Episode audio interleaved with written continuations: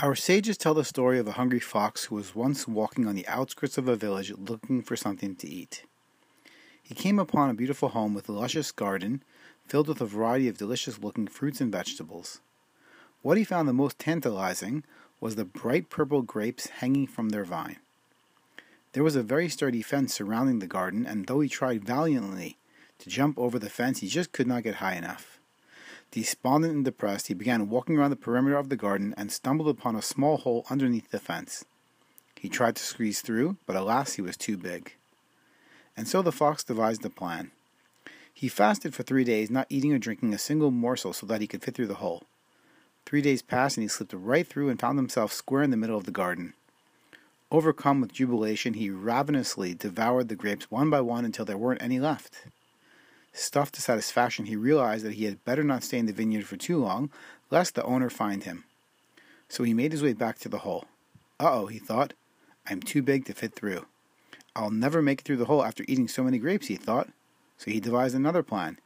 He hid behind a mulberry bush and fasted for three days, hoping all the while not to get caught. Once he was slender enough, he stealthily made his way back to the hole and slipped through to freedom. As he walked away from the garden, he bemoaned his fate. Vineyard, O vineyard, how lovely you look and how lovely are your fruits and vines, but what good are you to me? Just as I came to you, so I leave you.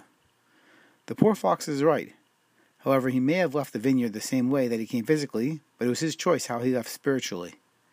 Every year, every month, every day, every hour, and even every minute, we are faced with challenges, opportunities, moments of clarity, and moments of utter confusion. There are special times in our life when time itself seems to cease to exist as we become so enveloped in the moment that we feel as though it may never end. Times like a wedding, a bar mitzvah, or the birth of a child. Then there are moments so surreal, so outside our normal scope of comprehension that we simply cannot believe that it is happening to us, and though time slows down, rather than embrace each second, hoping it will never end, we pray for a successful outcome which cannot happen too soon. It has been said that the best defense is a good offense. This means taking the time to learn Torah, do mitzvahs, and use your talents and attributes to help others and make the world a better place. The more we learn and engage in good deeds, the more prepared we become for moments of hardship or challenge. The secret to it all is that every second is a miracle, a gift, a divinely orchestrated sequence of events tailor made just for you by the greatest director of all God. This doesn't mean that life is easy or a vineyard full of grapes. What it does mean is that we can choose to make the best of every situation by using it as an opportunity to become our true selves. The pasuk says in this week's Torah portion, Chayei Sarah, the years of Sarah's life were all equally good. How can this be? Surely Sarah suffered times of trial and tribulation. After all, she didn't have a child for so many years. She was kidnapped by a king, told to leave her land with her husband, and the list goes on. How can we say that all of her days were equally good? Surely some days were better than others. The Lubavitcher Rebbe explains that those who experience hardships and challenges should remain steadfast in her devotion to God and in her commitment to accomplish her divine mission. The challenges she faced did not hinder her efforts to maximize her potential. If anything, they moved her forward. This is what we can learn from our great matriarch.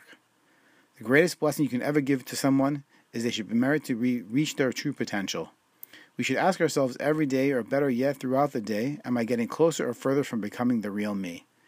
A situation may leave us physically the same, materially better off, and sometimes for the worse. But how we internalize the experience and grow from it, it is our own decision. Wishing you a wonderful Shabbos.